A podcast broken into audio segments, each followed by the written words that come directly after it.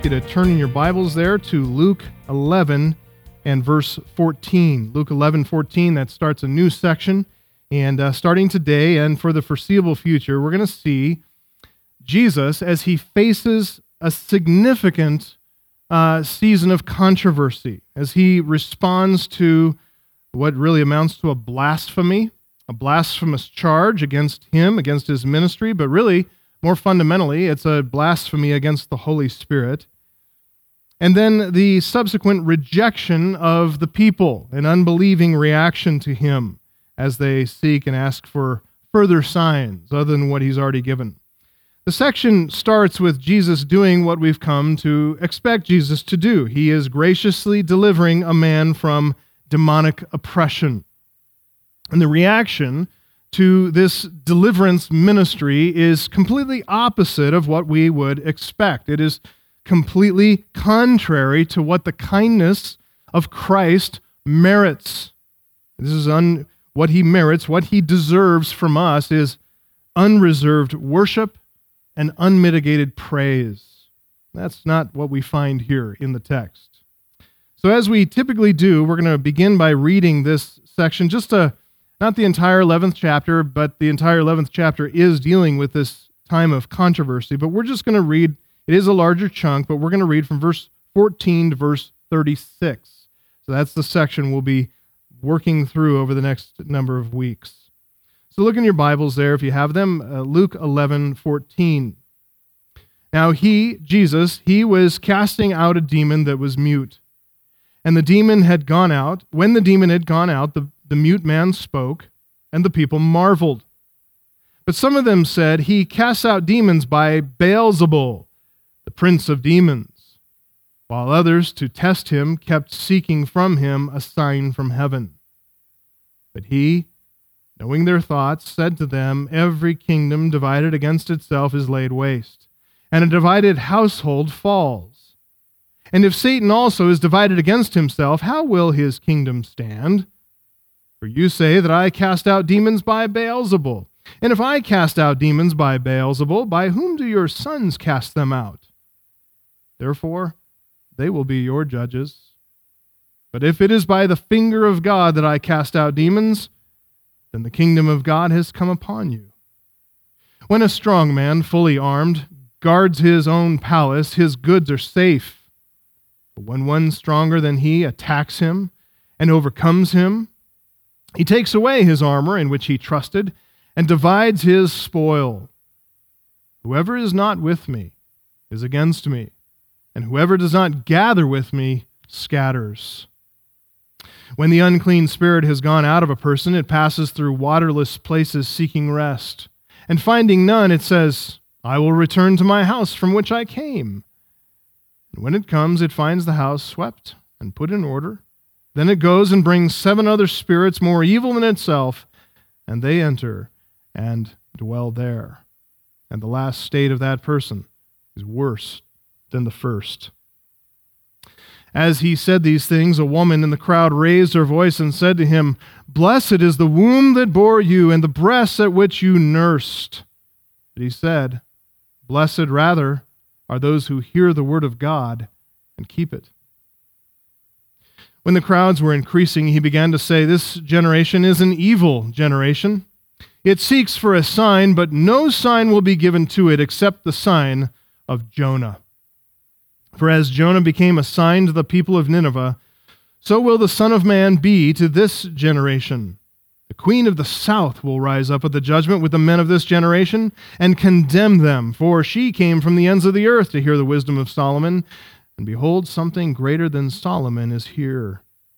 The men of Nineveh will rise up at the judgment with this generation and condemn it, for they repented at the preaching of Jonah. And behold, Something greater than Jonah is here. No one, after lighting a lamp, puts it in a cellar or under a basket, but on a stand, so that those who enter may see the light. Your eye is the lamp of your body. When your eye is healthy, your whole body is full of light, but when it's bad, your body is full of darkness. Therefore, be careful, lest the light in you be darkness. If then your whole body is full of light, having no dark part, it will be wholly bright, as when a lamp with its rays gives you light. It's quite a section, isn't it? And that controversy, as often happens, becomes an opportunity for Jesus to teach us, to teach his disciples. But just sticking with the passage itself, you can see a lot of themes coming out of that section. There's our need for light and our need, need for eyes that see, that have the capacity to make use of that light. That's a theme.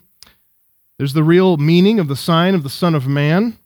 Very important theme there. There's the indication. What is the true indication of true blessedness from God? That's an important theme. But all of this starts with Christ's power over demons and what that actually means and what purpose his powers of exorcism serve in his mission and in his ministry. We're going to work our way through all of those themes in weeks to come, but for today, for today, we want to examine the positive and the negative reactions to the gospel of Jesus Christ. There are positive and negative reactions to the gospel and definitely to our own evangelism, isn't there? Positive and negative reactions to our evangelism. And that is how Luke has introduced this entire section, starting in verses 14 to 16. We can see positive and negative reactions. Jesus is here in the normal flow of his ministry. He's preaching the gospel. He's healing. He's doing what he sent his apostles out to do. He's doing what he sent the 72 out to do. As Josh mentioned in Matthew 28, our, our memory verse for this week, he's doing what he's commanded us to do. He's taking the gospel out to the people. He's preaching the gospel and he's healing. And we just read about the outcome of one of these healings we see a negative reaction come out of that, and we have to ask what went wrong? Why the poor reaction? Is it that Jesus failed to take the temperature of his audience, didn't understand what he was dealing with in that audience? Did his disciples not do a good enough job with pre evangelism, preparing the people for Jesus' arrival? Did he not take enough surveys? Did he not understand the temper and the temperature of people's hearts at that time. Was he not meeting their felt needs? What is it that happened here? I'm thankful, personally thankful, that the Lord is causing us to pause and to wonder what happened in this text before we enter into Jesus' reply to this, this false charge of cooperation with Beelzebul. Before he corrects the false expectations of the people about signs and things like that, because if I can just back out of this text just for a moment and speak personally, just to the context that we're living in, we're all feeling the distance, aren't we? We're all feeling the separation. We're tucked away in our homes, feeling this isolation. We have this longing that's intensifying, increasing, this longing to interact with each other, to fellowship together. Someone goes walking by with a dog in front of my house that I may have ignored in weeks past. Now I'm like, hey, how you doing? you want to talk for a while? And um, we're just we're just longing for human connection, aren't we? Closely connected to that.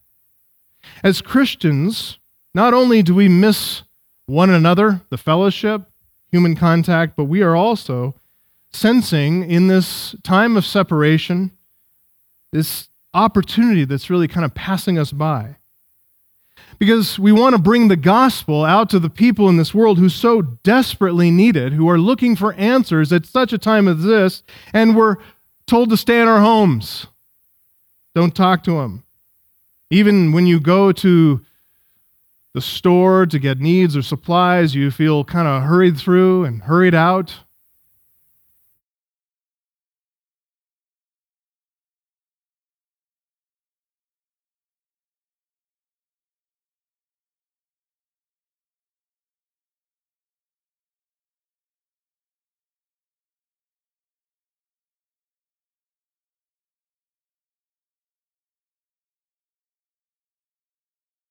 People are needing answers. People are looking for answers. They need Christians to tell them the truth. There's a famous British scholar and Anglican bishop named N.T. Wright, Nicholas Thomas Wright. He wrote an article on March 29th for Time magazine with quite the unfortunate and disappointing title. Here's the title Christianity offers no answers about the coronavirus. It's not supposed to. According to the article, instead of offering answers, our part is to teach the world to sit and lament. Sit and lament. That's what Christianity offers to the world. He, cl- he closes this lamentable article with this, these lamentable words quote it is in it is in no it is no part of the christian vocation then to be able to explain what's happening and why in fact it is part of the christian vocation not to be able to explain and to lament instead. And as uh, and the Spirit laments within us, and so we become, even in our self-isolation, small shrines where the presence and healing love of God can dwell. End quote. I suppose N.T. Wright is trying to come off there as humble to the unbelieving world. But by telling the world that we as Christians are just as lost just as confused, just as bewildered and puzzled and perplexed as the rest of the world is about all of this, he really does come across as weak and really as having nothing to say. It's understandable if the world tunes him out. For the rest of us Christians, holding the very Word of God in our hands and having hidden the very Word of God in our hearts, indwelt by the Holy Spirit, we can see very clearly that this Holy Bible has plenty of answers. It explains everything that is happening and it tells us all the reasons why. Now, I'm no credentialed academic, but I'll take a stab at answering the world's questions. God is the all powerful creator of the heavens and the earth. And in the beginning, he created the world and all it contains. And now, even now, at this moment, from then till now, he sustains the world by his power. He created mankind in his own image, and he is the righteous lawgiver who commanded mankind about how to live. Mankind, though, sinned against God. Contrary to the very goodness of God's perfect and holy character, which is evident in everything that he has made, man chose to believe a lie. Man chose to believe that God had ulterior motives, that he was hiding the very best from mankind, and so man disbelieved God and turned from him and sinned against God, and he transgressed the commandment. In unbelief, by that transgressive sin, man introduced death into the world. He brought upon himself and the entire creation the very curse of God. And that curse is thorough. The curse has ruined the very fabric of creation, causing the earth itself to groan. The curse runs through our veins, it runs in our cells, it's in our DNA, it's passed on from father to son, from mother to daughter, generation after generation. More curse.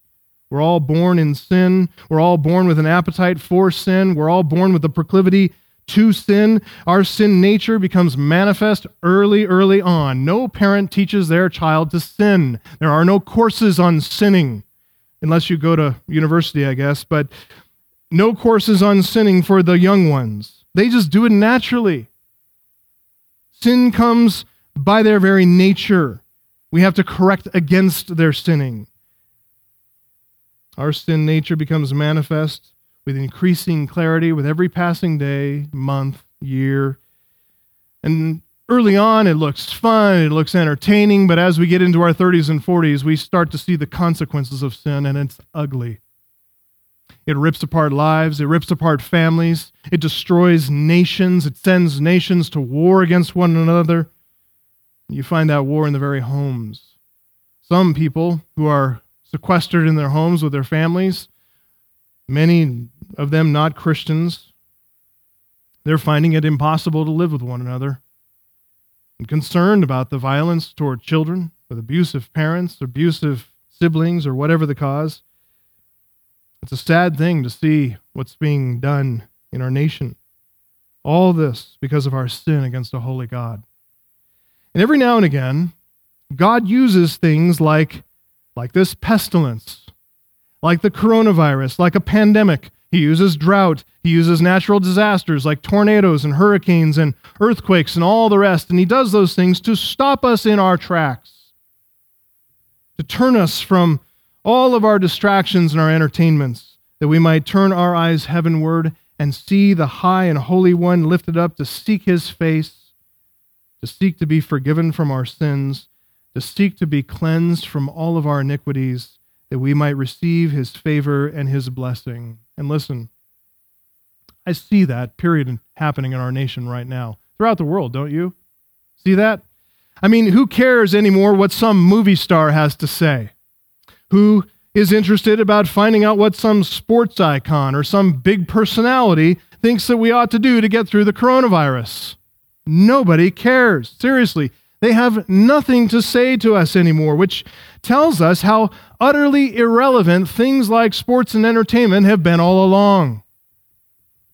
Just a month or two ago, the major drivers of the economy, major figures in our news, now all of them are absolutely useless to help in these more serious times. One writer summed it up in an article entitled Celebrity Culture is Burning. It's very true. So I'm going to differ with Bishop Wright in saying this that the contrary to his point of view, Christianity doesn't only offer some answers, it offers the only answer about the coronavirus. Because that's what it's supposed to do, is offer answers. The gospel of Jesus Christ answers every single question we can ask. It gets to the very heart of the matter. It goes to the very deepest, darkest places. And it sheds light. Christ explains everything that's happening, and he tells us all the reasons why. We just need to listen. So keep that in mind as we look into the text, Luke 11, 14 to 16, because we're going to see that Jesus comes bearing gifts and answers and healing. He comes bringing the gospel. But we're going to see the purposes of God in sending Christ. There are two purposes, actually, and we're going to see the first purpose in verse 14.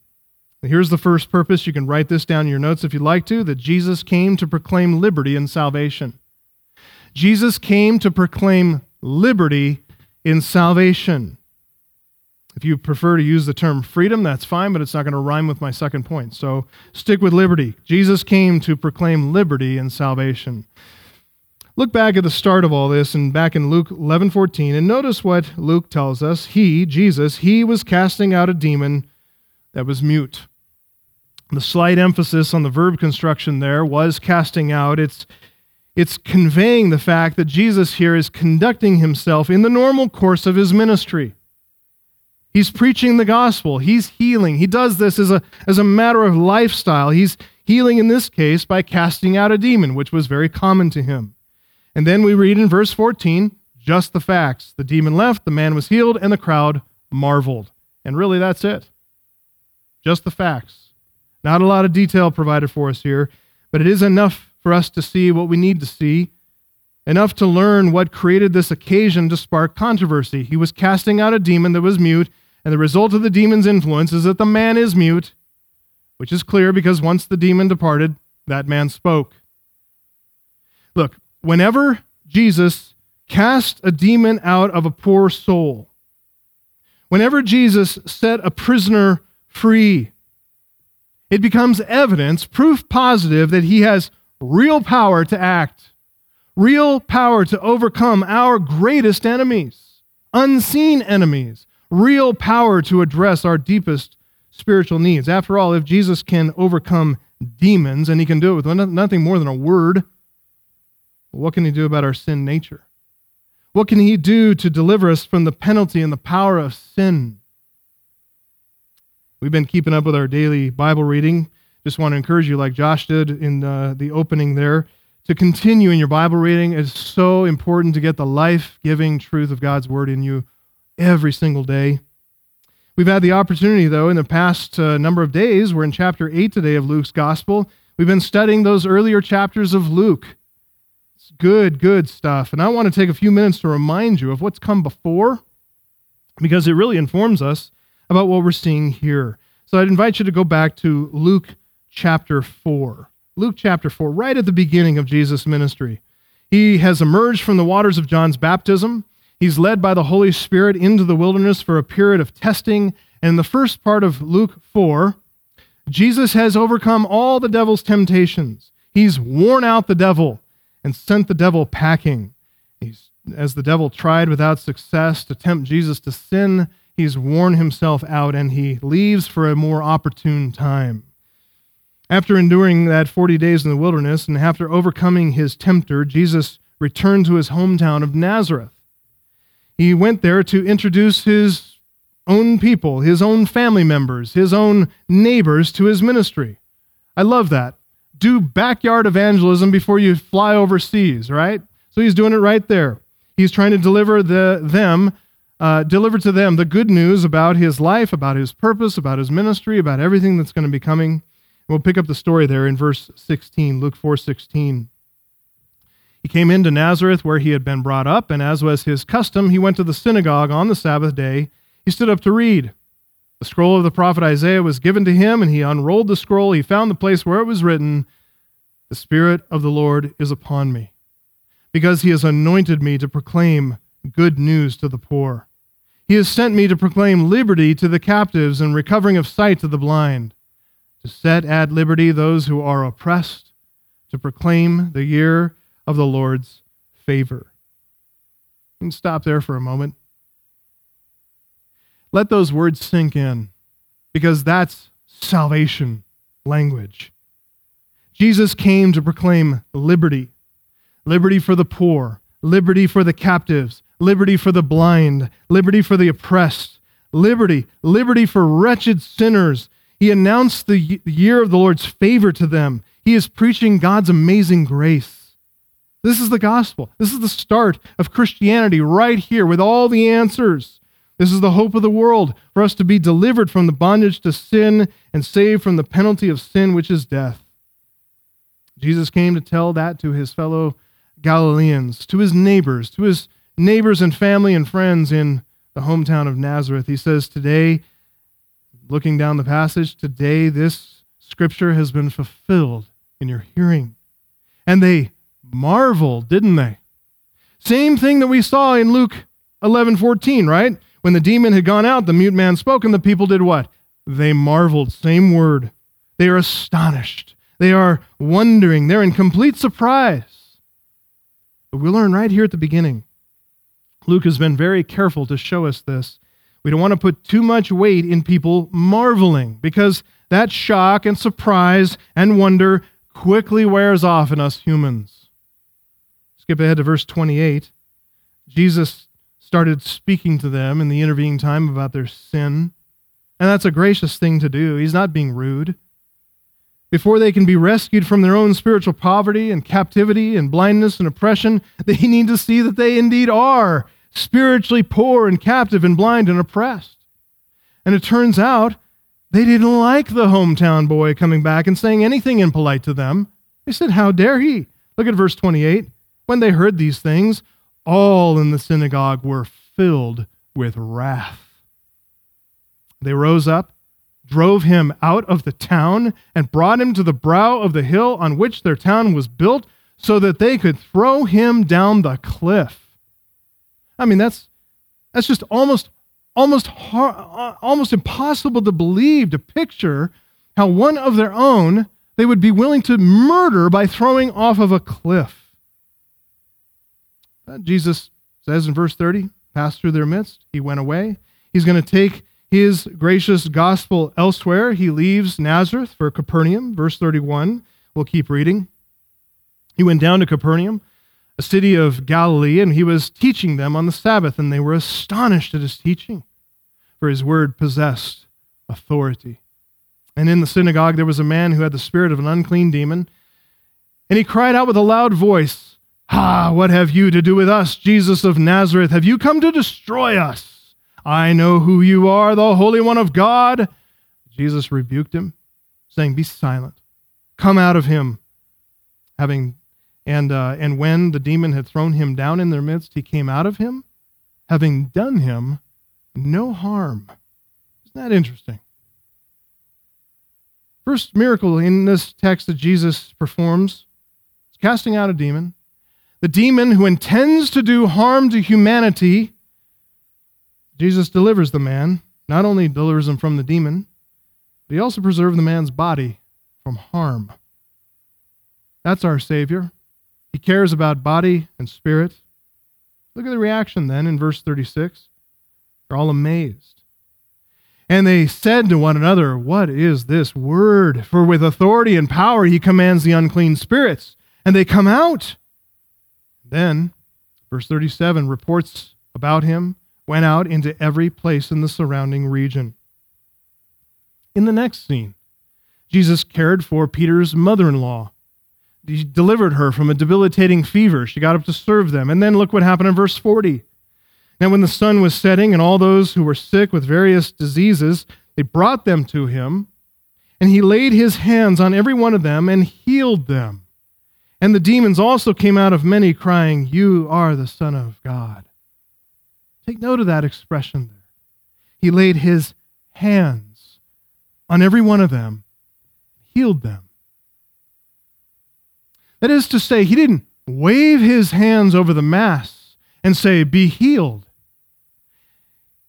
He was like a, a doctor in the emergency room. And he's walking, moving from patient to patient, tireless in his care, his patient care, his bedside manner.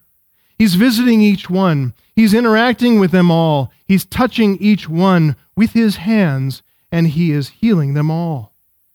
What do we see? We see authoritative teaching, power from on high over demons, over every kind of virus, all harmful bacteria, diseases, maladies. Luke, as the author of this gospel, he's the beloved physician. You can hear him rejoicing in the background in this healing power of Jesus Christ. He only wish he had that in his in his physician work.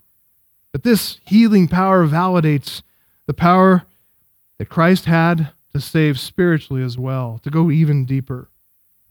But remember the hands. Remember his touching the sick and the infirm, because that features in the next scene we want to look at. Look at Luke 5 and verse 12. Luke 5:12 while he's in one of the cities. So he's moved on from Capernaum and he's traveling around Galilee and there was a man there full of le- full of leprosy it says, full of leprosy. When he saw Jesus, he fell on his face and he begged him, "Lord, if you will, you can make me clean." And Jesus stretched out his hand, look at that, and touched him, saying, "I will. Be clean." And immediately the leprosy left him. What's the impression you get from reading that? Power to heal, of course, but, but also there's such kindness there, such compassion. There's even a courageous, fearless compassion about touching someone as sick as this guy is. I mean, keep in mind, lepers in that day were remanded to a quarantine, isolated from the rest of society. Maybe we ourselves are getting a better sense of what that might feel like in these days we're living through. Give us a little sympathy for the leper.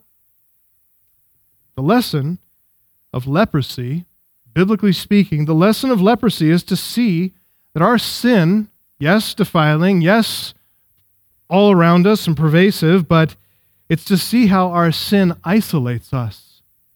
It has an isolating effect. It separates us first from God and then from the fellowship of his own, of his own people.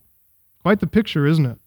To see the compassion of Christ break the quarantine, to touch who ought not to be touched, to touch this afflicted leper, to eradicate er, any sign of the disease and restore this healed man, removing from him this social isolation with a touch.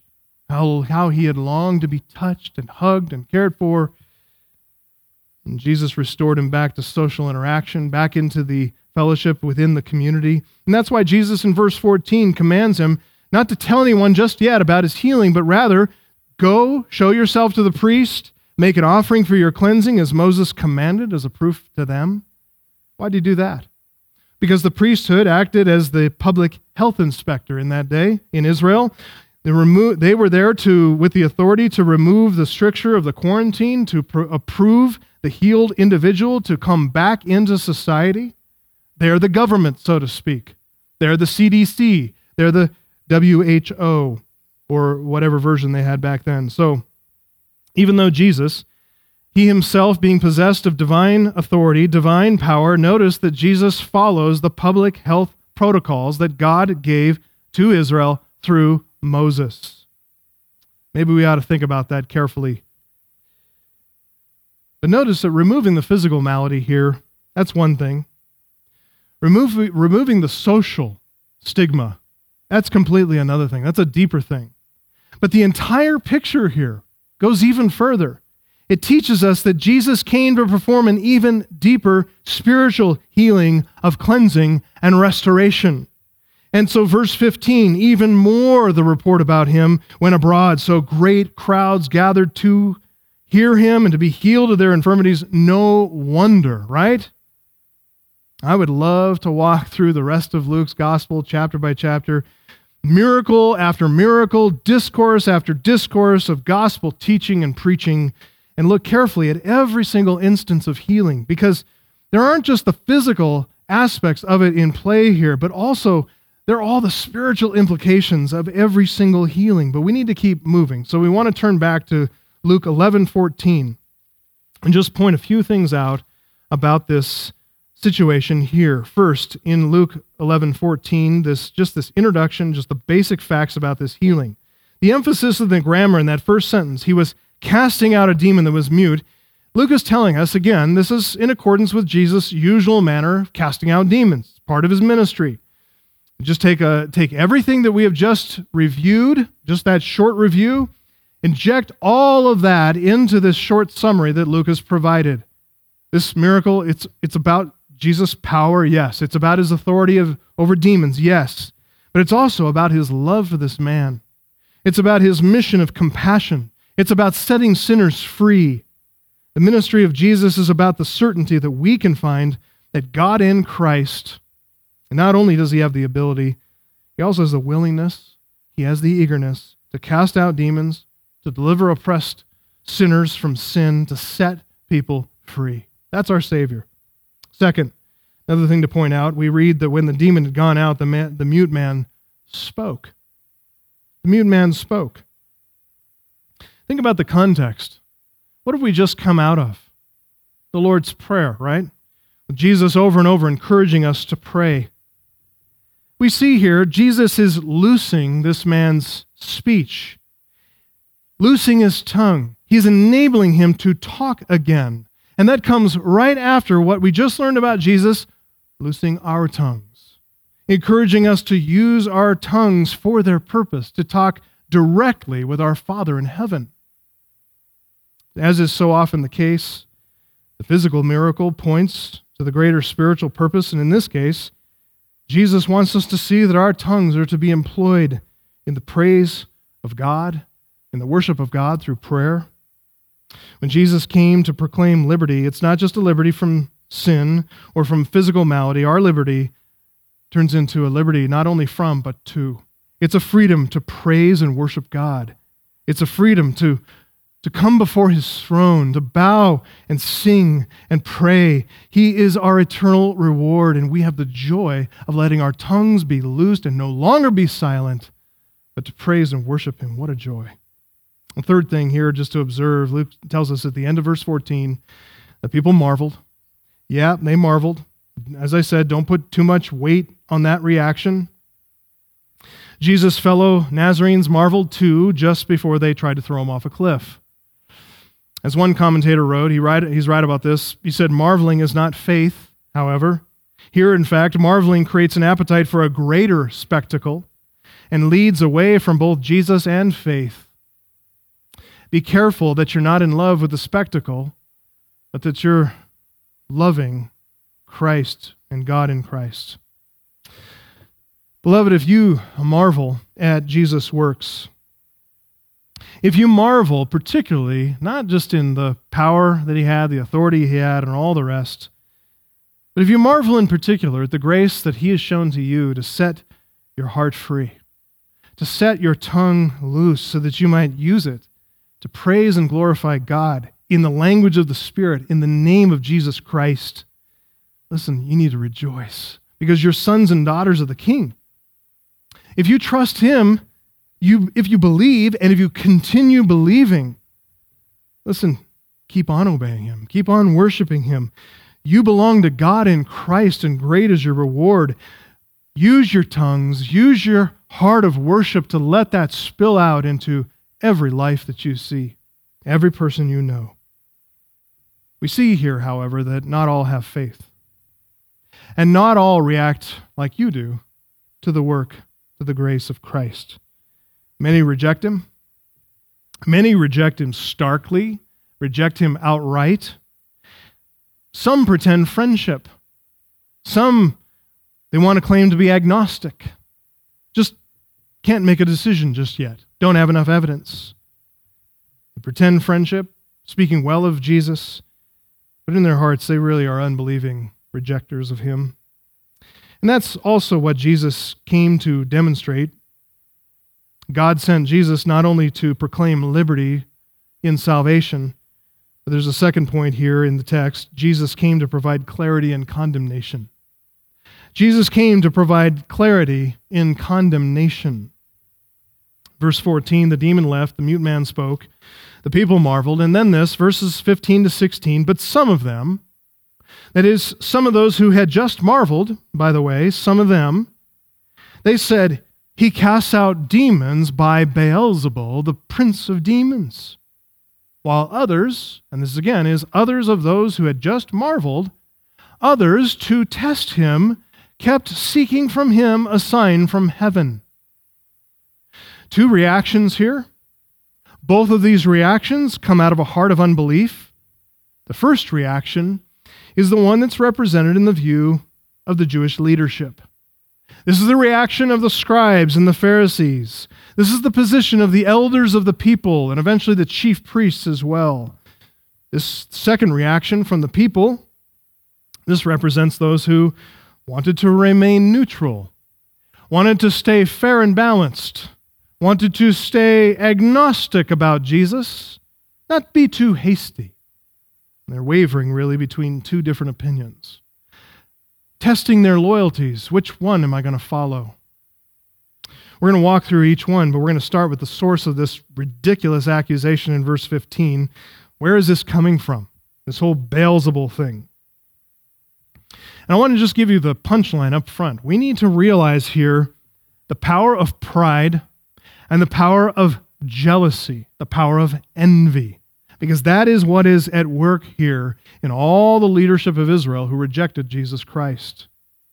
As this report about Jesus went out from Galilee and spreading throughout the land, even reaching Jerusalem itself, as news was spreading far and wide and reports about Jesus in Luke 7 17, it says it spread throughout the whole of Judea as well. So south of Galilee, in Judea, and all the surrounding country. You know what? The religious establishment didn't like that one bit. The growing interest in Jesus, it drew even greater crowds. They gathered to hear him to be healed of their infirmities. So the more his popularity increased, the more people looked to him, the more it provoked their ire, it stoked their pride, it stirred their jealousy, their envy. The religious establishment just could not handle that. They didn't like Jesus' growing popularity one bit because it threatened their prominence, it threatened their power, their hold over the people, their standing with the people. So early on, they sent their representatives to Galilee. They wanted to investigate, report back. In Luke 5:17, it says that one, on one of those days, as Jesus was teaching, Pharisees and teachers of the law, they were there sitting there, sitting there, and you need to think sitting in judgment. That's the sense. They'd come from every village of Galilee and Judea and from Jerusalem. This was early on in Jesus' ministry. Jesus healed a paralytic in there presence that day, you may remember. What got under their skin, though, they kind of dismissed the healing. I'm, I'm thinking to myself, how could you dismiss a healing of a paralytic? But what really got under their skin wasn't so much the healing, it was that he first forgave the man's sins. What audacity! Who do you think you are? That's what they're thinking. Verse 21 says, in Luke 5, says that the scribes and Pharisees began to question among themselves, saying, Who is this who speaks blasphemies? Who can forgive sins but God alone? Now, that second question is the right premise. That's true. Who can forgive sins but God alone? But they abandon the connection to the first question. That first question indicates their refusal to consider the claims of Christ the claims of Jesus, that he indeed is the one sent by God as their Messiah to do exactly that, to both heal and forgive. So the scribes and Pharisees condemn Jesus for eating and drinking with tax collectors, prostitutes, Pharisees, or, uh, or um, sinners, other people like that. They're, for being really among those who need the physician. They need the help. So they condemn Jesus for for sitting among them, Levi's friends. They condemn Jesus for healing a man on the Sabbath, and they are so bent out of shape about it. In Luke 6:11 it says that they are filled with fury. Remember we talked about the man who was filled with leprosy? It covered him. It was in all of his skin and his cells. Well, these guys are filled with fury.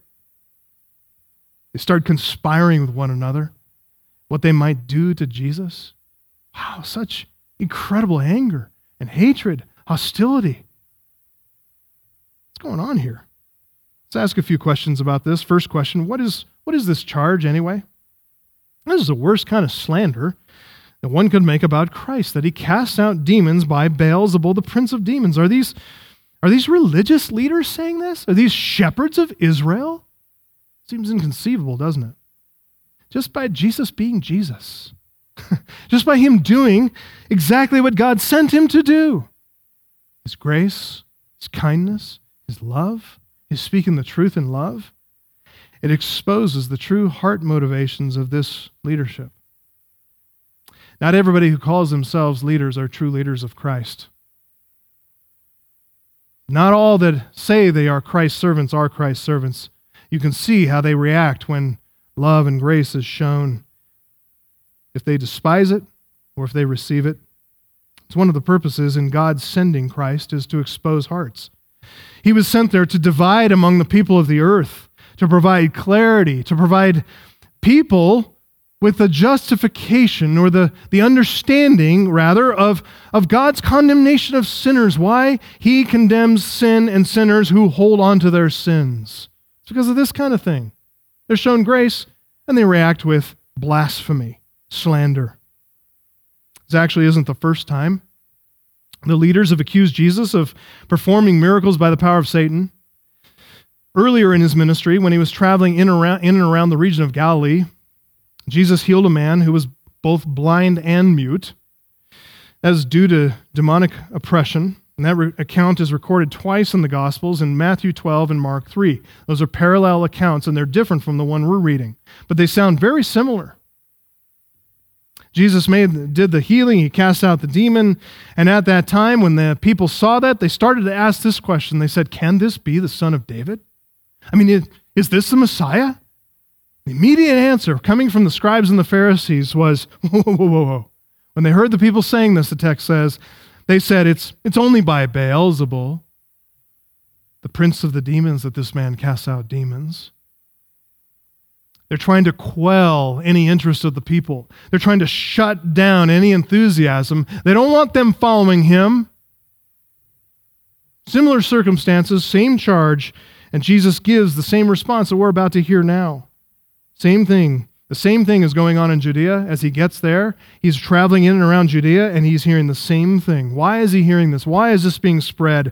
Why this, this false rumor and accusation against him? Because they are intending to create sides.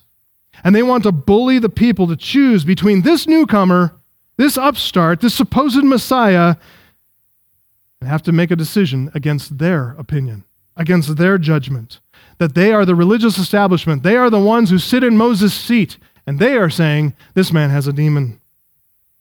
They intend to influence the people. They want to put pressure on them. They want to manipulate them. So, if they want to side with Jesus, they are going to have to face the charge of siding with this person they say is in league with Satan. That's what they're doing. A lot of smart people saying that. All these scribes, Pharisees, teachers, law professors, very smart people, influencers, power brokers, those who give and take away social credit, those who do the hiring and firing in that land. Very hard for the common people to turn away from that kind of pressure. So here's a second question. What's the deal in this name Beelzebul? I mean, why not just say you're in league with Satan? Why didn't it say charge him with being in league with the devil? Why that name? Why this charge? Well, there's a bit of dispute about the term Beelzebul, but the first part, Baal, is clear enough. Baal refers to a common Canaanite deity, and it's a term that roughly translates Lord. That's what Baal means in the Old Testament. So you can see Baal Peor, Baal Hermon, Baal Hatzor. That's Lord of those places. Sometimes it's a, it's a Lord of the North, Baal Zephon. So this is Baal Zebul literally means something like Lord of the dwelling, uh, Lord of the temple, maybe even Lord of an exalted place like even heaven itself. So the word Zebul refers, uh, occurs five times in the Old Testament, and it refers to an exalted place, an exalted house, an exalted temple, even refers to heaven itself. So Baal Zebul could mean any of those things. Some evidence the term Baal Zebul is closely related to Baal Zebub. You may have heard Beelzebub centuries old name of a, of a Syrian god in Ekron, King Ahaziah. You may remember he had fallen through his lattice and he had sinned by sending his servants to inquire of Baal Zebub to see if he would heal or not. And Baal Zebub is the god of Ekron. It's, Ekron's one of the Philistine cities. Baal worship, you may remember in the Old Testament, plagued the kingdoms of Israel and Judah. And for that reason, God sent his people out of the land. They were vomited out of the land, went into exile because of their idolatry. He sent them, he rubbed their noses in Babylon and in Assyria in idolatry. They got their fill of it. So after the exile, many of these Jews, they came back to the land and they were determined, bound and determined, never to commit idolatry again. They learned the lesson about idolatry multiple gods, a pantheon of deities they needed to, to appease and worship, especially the leadership. They became strict monotheists. They turned that term Baal and the god Baal Zebub into a form of contempt. It was a contemptible thing, something like Baal Zebub could then be seen in, in some other language variations there, Lord of the dung heap. And like, like any dung heap, known to attract flies, it then meant Lord of the Flies, Beelzebub. It's probably best in this context not to see this term Beelzebul as the same here as Lord of the Dung Heap or Lord of the Flies. That's not in play here. Rather, it's probably Lord of the Exalted Place or even Baal's dynasty. That's how Jesus seems to be using it, even if the leaders there intended the contempt and the association. So, Jesus in Matthew 10 25, he said, They have called the master of the house Beelzebul. So he's referring to that master of the house, that exalted position. Both Jesus and his accusers seem to use the term in the same sense here. So the way they're using it, Beelzebul, he's the master of the household of evil servants. He's the arch ruler of a dynasty of demons, a kingdom of demons. Down in verse 17 and 18, Jesus refers there to a divided kingdom, a divided household. He's really making a, a word play from the name Beelzebul, one that everyone there would understand. So, in this slanderous charge, notice, no one has doubted the fact of the exorcism. No one is disputing the miracle has been done, that the demon has departed, that this formerly mute man is now able to speak. There's no question about that. And even in the charge itself, there's an acknowledgement that Jesus has indeed done a mighty work. Powerful miracle, healing, casting out the demon. They never disputed any of that. They're seeing the power, witnessing supernatural power, no doubt. It's an otherworldly power, and it's a power that demands explanation. So, the explanation they come up with, while preserving their own authority, their own prominence, their own position, trying to divide the people away from Jesus and to themselves, the charge they come up with to explain this unexplainable power? Sources of Jesus' power. What is it? Their charge? Beelzebul, the prince of the demons. It's Satan himself. He's the source of Jesus' power. which would mean then that Jesus is he is a servant of Satan. He is in their explanation, he's a tool of the devil. He's an agent of darkness, of dark deception. and you got to think about that. In order to believe that, you have to turn away from everything you've just witnessed. Everything you've seen. That charge totally contradicts Jesus' manner, his character, his teaching, his kindness, everything we've just reviewed his touching people, his care shown that even a guy who a demon has thrown down intending to do him physical harm, Jesus preserves him so there is no harm. Come on. They've witnessed all this firsthand. This slander is without any basis whatsoever. It is formed out of thin air. Doesn't take into account any evidence. It flies in the face of all evidence, all testimony, and it manufactures a false accusation spreads this false slanderous report. They may have marveled, along with the rest of the crowd, no doubt, verse 14. But they chose to spread a blasphemous rumor that Jesus is actually there to trick everybody, that he, he's carrying out an elaborate deception, campaign of deception. He's pretending to be kind. Oh, yeah, he's pretending to be compassionate, gracious. Oh, but, but don't, don't be fooled by any of that. Don't be fooled by this power to, to make you restored again. Oh, yeah, you couldn't walk before, but don't be fooled by the fact that you can walk now or that your withered hand is now unwithered. They want to convince the common people that what they're seeing is not what they're really seeing. While Jesus is doing all these miracles, sure, but watch out. He's only healing all your diseases, casting out all your demons, raising all your dead loved ones to serve the devil and to enslave them even more to Beelzebul. They couldn't find a more despicable term to cast aspersions on him. It would frighten the common people, make them reluctant to side with Jesus, like, oh, maybe, maybe I'm just too uneducated, too blue collar to see what these high, white collar, well studied men are seeing. My eyes can fool me after all. Who wants to follow anybody who's in league with Beelzebul? Which brings us to a third question. What could possibly drive these religious leaders to such a cruel contrary to the evidence, supposition, this charge. As we said from the beginning, it's this devious, destructive sin of envy, of jealousy. Proverbs 27 4 says, Wrath is cruel. Yeah, stay away from wrath. It's cruel. Anger is overwhelming. Watch out for the angry man, right? But who can stand before jealousy? Jealousy. Answer, answer is no one. No one can stand before jealousy. It turns out, not even the Messiah. Because jealousy and envy is what put him on the cross. Jealousy. It's silent murder, isn't it? It's devious murder. Pontius Pilate, he certainly had his set of faults and flaws, but a lack of perception about a sinful heart wasn't one of them. He knew the Jewish leadership had stirred up the crowds in calling for Jesus' blood and sending him to the cross. He saw through their kangaroo court, he saw through their false charges, their lack of witnesses, and in the haste of it all, Matthew 27, 18, Mark 15, 10, both of those texts tell us that Pilate knew. He knew. He perceived. He didn't get into his governorship by accident because he was an idiot.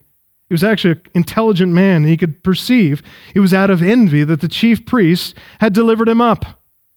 He'd been dealing with jealous, envious people and politicians all of his career. He'd climbed over the back of them. He knew exactly what these guys are about envy, jealousy, a very sly, devious, subtle form of evil.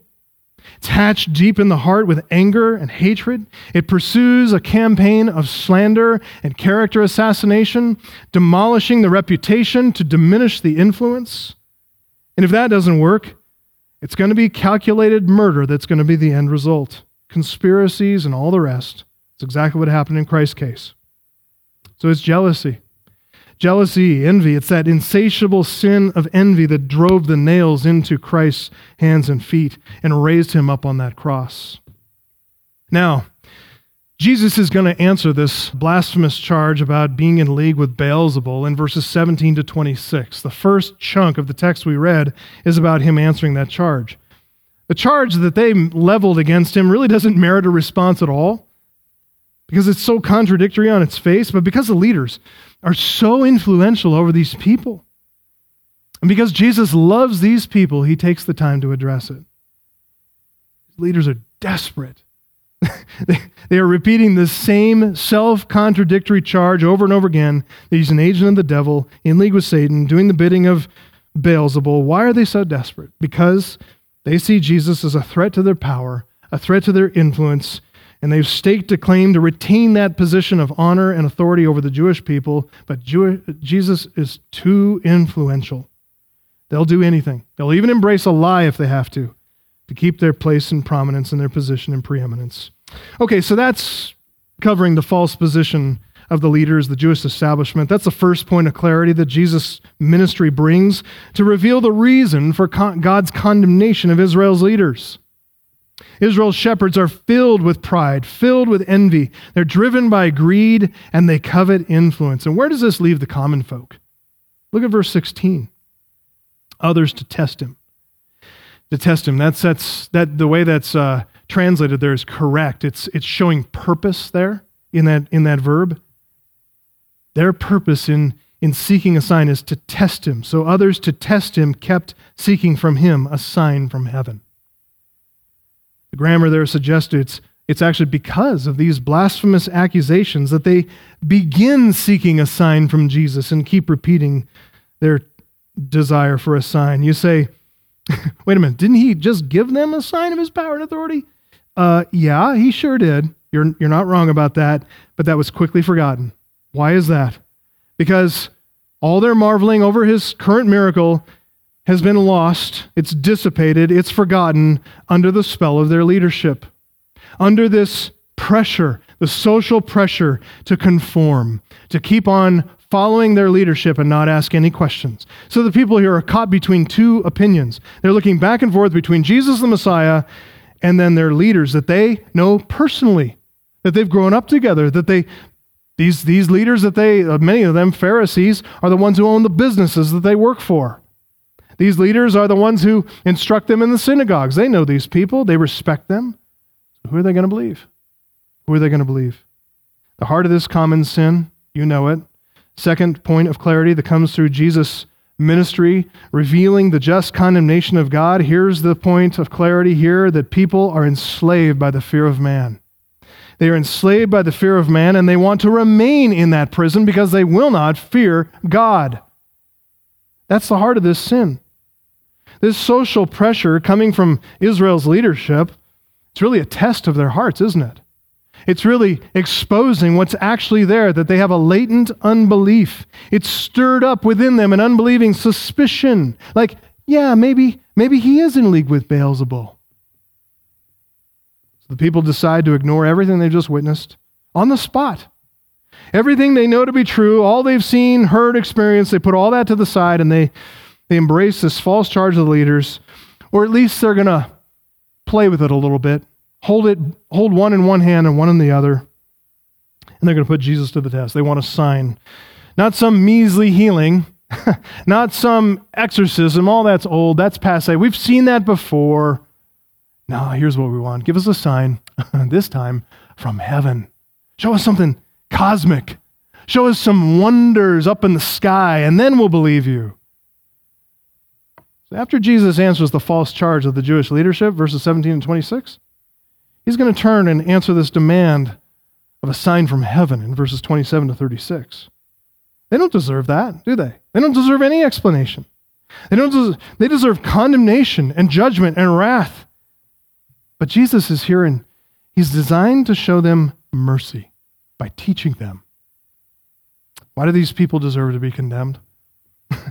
because at the heart of their sin is a denial of all that Jesus taught and did for them.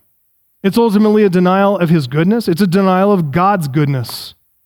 It's casting aspersions on the character of Christ and God. They are putting Jesus to the test. Why are they doing that?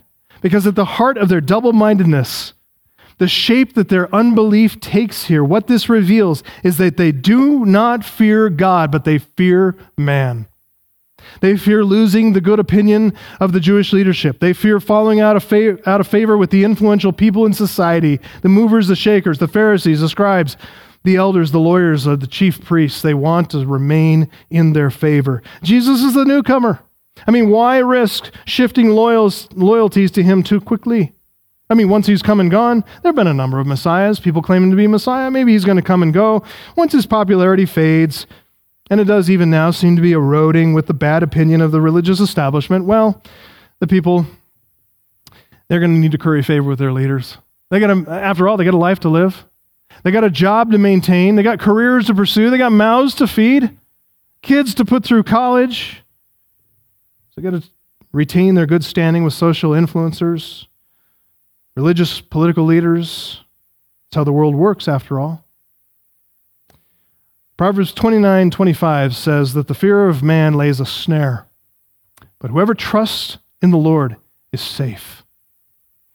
Jesus came to deliver them from all sin, including this sin, including the fear of man, that they would fear only one, that they would fear the Lord God of heaven, and never allow fear of man to hold sway over them ever, ever again. Listen, if you do not fear God, you will fear everything else. Oh, it may come ranking in a pecking order, but you will fear everything. You will never be a person of courage, a person of resolve, a person of steadfastness, because everybody is going to demand your loyalty. Everybody's going to put pressure on you to conform to them and their wishes. Listen, if you fear God, you don't fear anybody else. You're set free to fear Him and Him alone. And at His heart, He doesn't have an ulterior motive, ulterior agenda. agenda. He's told you what His agenda is it's to glorify Himself and to do you good. You want His agenda to come to pass. You want to serve that agenda. And so if you fear Him, you'll fear no one else. So whether it's people or priests, whether it's leaders or followers, whether it's the high and mighty or the low and the weak, Jesus came to expose the pride of man, the absence of the fear of God in man, the love people have of one another's approval, all of it driven by envy and greed and all the rest. That's what old Simeon said, didn't he, at the beginning? Jesus is just a baby. Mary's there with Joseph at the temple. He told Mary, Behold, this child. He is appointed for the fall and the rising of many in Israel, and for a sign that is to be opposed, so that the thoughts from many hearts may be revealed. Jesus is fulfilling his purpose here. Don't look at rejection as failure. Look at rejection as fulfilling the purpose of God. John the Baptist said much the same thing. He said, Christ, he holds in his hand his winnowing fork, and he goes to gather. He's going to clear out that threshing floor. He's going to gather the wheat into his barn, but the chaff he will burn with unquenchable fire. Folks, listen. The problem with Christianity, the problem in the gospel, and all the rest, there really there's no problem, but it's certainly not for a lack of evidence. It's not a lack of proof. The problem at the heart of people's rejection of Christ, it's a moral problem. It's a moral issue. They love themselves. They want what they want. They love their pride. They love their position. They love their prominence. And Jesus is going to confront all that. If anyone would come after me, he says, let him deny himself. All your pride, self centeredness, your works, your position, your prominence, all your ambitions, your aims, everything that you hold dear, people's good opinion and reputation, and all the rest, Jesus says, deny yourself. Take up your cross and follow me. I'm going to death. Follow me. It's a moral problem at stake here. It's a matter of what people really want. And what people want most of the time is to get their best life now. It's to find comfort and ease in this life. It's to gain the good, of, good opinion of men over the favor of God and God alone. Jesus came to proclaim good news to the poor, liberty to the captives, recovery of sight to the blind, set at liberty those who are oppressed. He came to proclaim the year of the Lord's favor. So go out, beloved, go out and proclaim that gospel. And you tell the truth in all of its fullness, its richness, its depth, in its full strength. Preach a hundred proof gospel. Let it fly. Do not hold back and do not be afraid. You tell them all. Tell them to bow the knee to Jesus Christ, to repent before a holy God because he is gracious and merciful and compassionate, and he receives every sinner who comes. You tell them, turn away from this world. it's empty It has nothing for you. It's filled with distractions and bad influences and enticements and false, fleeting pleasures. You tell them to repent of all their sins. You tell them to look to Jesus Christ for their salvation, find forgiveness of their sins, and find the righteousness that they themselves lack in Christ given to them to find in Him full and free salvation and the liberty to fear the Lord. Just realize many will reject some will reject with blasphemy and reviling, with despising you, calling you despicable and hated. Others will reject in a more subtle way, pretending friendship, claiming to be agnostic, refusing to decide, claiming they don't have enough evidence to make an informed decision. Why do they reject? Because they love the praise of man, care nothing about the praise of God. Remember, Jesus faced the hostility of sinners against him first. He shows us all the way forward because if we're going to identify with him, we're going to identify with him in his hostility and the suffering that was unleashed upon him. So you keep preaching the gospel. God will save his people. He'll grant them the fear of the Lord. And remember that this rejection, this latent rejection in the culture, in the people, definitely in the leaders, it's going to lead to his crucifixion. His crucifixion in the wisdom of God turns into our very salvation. We're looking forward to thinking, meditating on, reflecting on that crucifixion day this Good Friday. I want you to be thinking about that in your homes, meditating, leading your families through that. And then next Sunday, we have the privilege of meditating on the resurrection from the dead. Because, yes, there is a grave, there is a tomb, but there is also the power of the Spirit to raise our Lord Jesus from the dead. And that hope of resurrection power is our hope of glory as well. Bow with me in a word of prayer. Father, we thank you so much for your love, your concern for us, that we would see clearly what it is that makes people reject your beloved Son. There's no good reason for it. But apart from your regenerating grace, apart from your saving grace, our eyes too would be closed.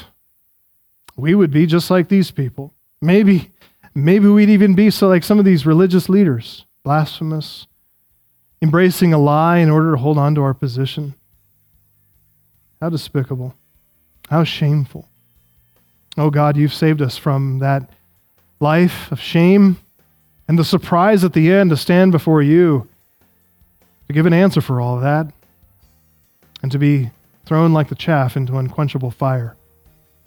So thank you for your kindness to us in Christ. Thank you for sending your Spirit to cause us to be born again, that we might turn in faith and repentance to Christ. Thank you for your kindness in saving us and giving us perfect righteousness in Him. We love you and we commit this time to you for our good, for your glory, in Christ's name.